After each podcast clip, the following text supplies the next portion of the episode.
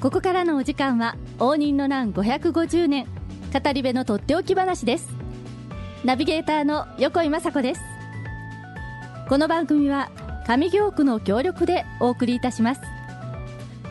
今年は上京の歴史の大きな転換期となった応仁の乱が勃発して550年という節目の年です。現在上京区では上京が復興してきた過程を紐解き今の上京の都市の成り立ちや街並みなどについて再認識し次の世代へと継承していくため今日上京探訪語り部と歩く1200年連続講座をはじめさまざまなイベントを開催しています。遡ること550年前11年間という長い戦で京都を焼き尽くしたとされる応仁の乱。その内容は実に複雑なものでした。戦国時代の幕開けとも言われる応仁の乱は室町幕府時代に勃発し官僚家の家督争いから室町幕府八代将軍足利義政の慶氏争いへと発展しほぼ全国に争いが拡大しました。戦の中心であった京都は焼け野原となったと言われています。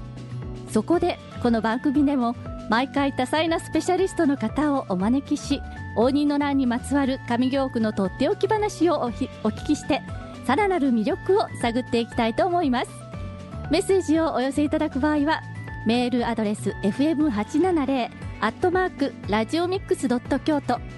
ァックス番号は075-432-5806番へお願いします。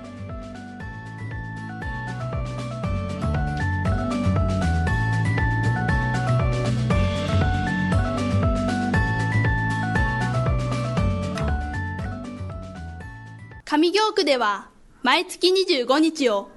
上京の安心安全点検日として防犯対策をはじめ日の元点検、交通安全など様々な取り組みを地域ぐるみで推進しています。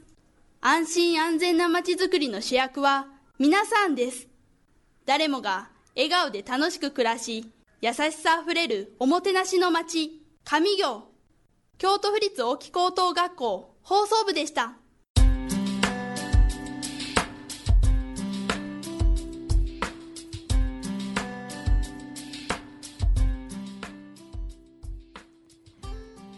さて第2回目の語り部ゲストさんをお迎えいたしましょう。この方です。おはようございます。公益財団法人京都市埋蔵文化財研究所山本正和と申します。山本さんおはようございます。今日はどうぞよろしくお願いします、はい、よろしくお願いいたします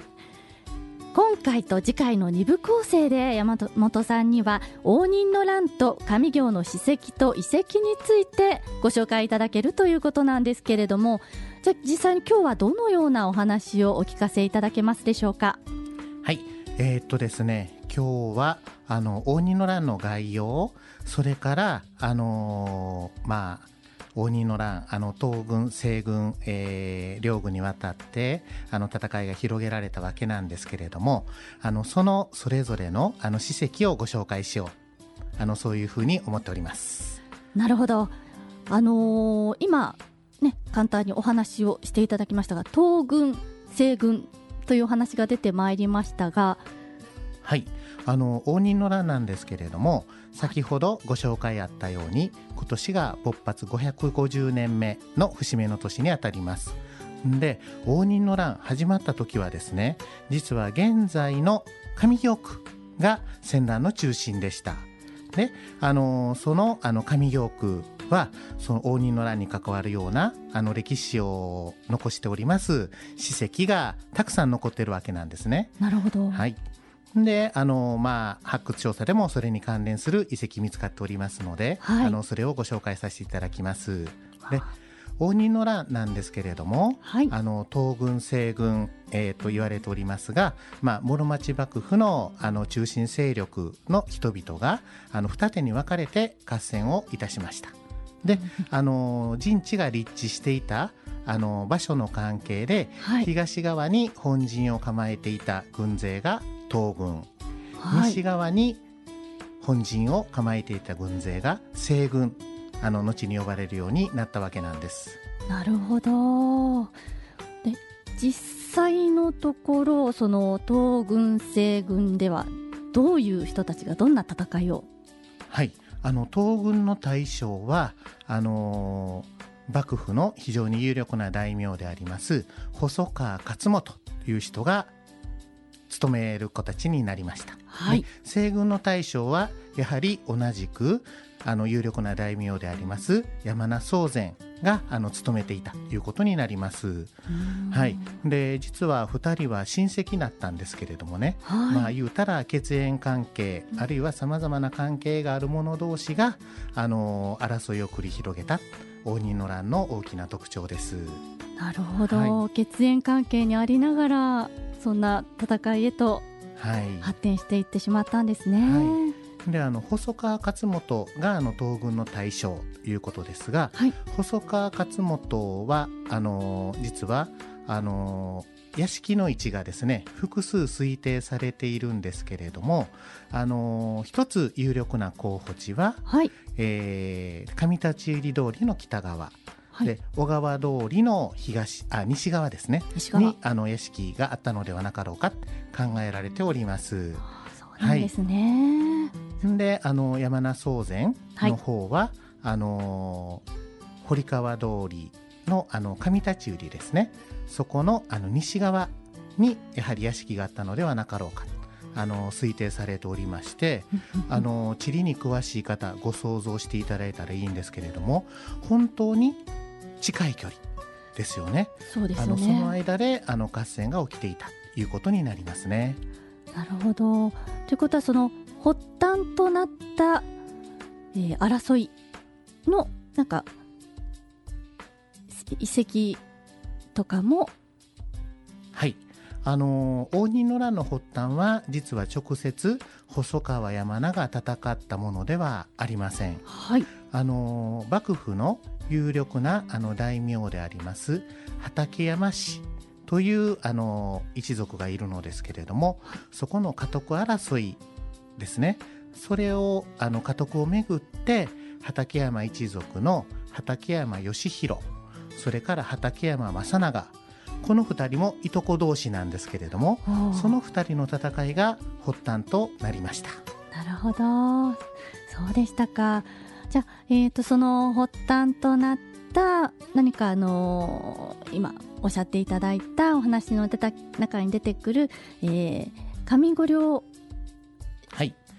えあの2人の合戦あの実はあの現在の御陵神社、はい、当時は上御陵社と呼ばれたんですけれどもそこがあの最初の合戦の場となっております、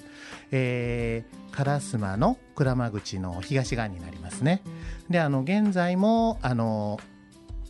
車窓っていうんでしょうか？神社の森あの広がっておりますけれども当時もあの御陵林というふうに呼ばれていたようなんですが神社の周りに、えー、森が広がっていたようです。で畠山正長実は屋敷が、えー、現在の京都地方裁判所の辺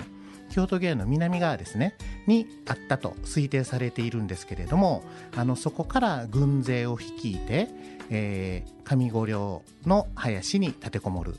そこを、えー、畠山義弘が攻撃をするというふうな形で合戦が始まりました。なるほどそういう経緯があったんですね。はい、であの、まあ、畠山正長あの陣地を固めているわけなんですけれども、はい、あの当時の御陵林あの上御陵社なんですが、えー、社の境内の西側に川が流れておりまして南側はあの実は現在よりも小国寺の境内が広かったので小国寺とのあの境目にあの堀や土塁があったようです。そういったものを防御の陣地としてあの陣を構えた。そこを畠山義弘があの攻勢をかけた。そういうふうな経過になります。あそうだったんですね。はい、いや今街を歩いていてもまさか京都でそんな戦があっただなんて思えないようなね、はい、状況になっていますよね。であの畠山あの正長軍それから義弘軍、まあ、あの神社で戦い続けるんですけれども戦いは一昼夜に及んだというふうに言われております。で畠山正長なんですが、はい、まあ、結果として正長側が負けてしまうんですけれどもあの無事に、えーと、逃げ落ちます。そういった関係で実は正長と義弘の対立というのがあの五両林の戦いの後も継続してやがて後の応仁の乱の本格的な戦闘につながっていくそういう意味でこの五両林の戦いが応仁の乱の発端になるというふうにあの位置づけていいかと考えております。なるほどなんか聞けば聞くほど奥が深いお話ですよね。はいえー、であのまあ、御陵神社さんですね。あの応仁の乱の,、まあ、あの始まりの地ということになりますがあのこれまでも鳥居の脇にあの小さな石碑が立ってたんですけれどもあの、まあ、今回今年550年目を記念いたしまして12月2日もう本当あのついこの前なんですけれどもあの境内に、えー、応仁の乱の発端五稜合戦旧石の石碑と今私がご紹介したようなあの内容を盛り込みましたあの説明版設置いたしました。ははいなるほどじゃあちょっとこちら楽しみですね。はいまたあの機会があったらあのお参りいただいてあの見学していただければというふうに思います。はいありがとうございます。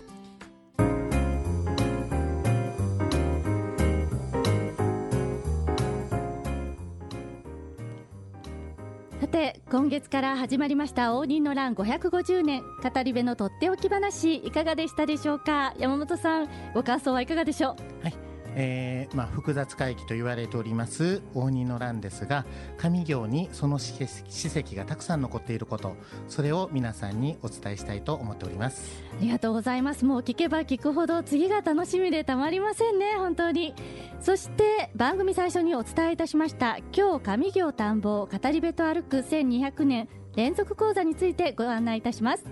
2018年1月13日土曜日に実施されます。第10回は街歩きマップを使って上行探訪シナリオ研究会の豊田博和さんが上行の魅力を存分にお話ししてくださいます。定員は150名様で申し込み制で先着順となります。申し込み期間は12月15日から年明け1月7日まで。お申し込みは京都いつでもコールまでお願いします。電話番号が075-661-3755 075-661-3755上京区のホームページにも掲載されています次回は引き続き山本様にお越しいただきますがさて次回は山本さんどんなお話をしていただけるのでしょうか、はい、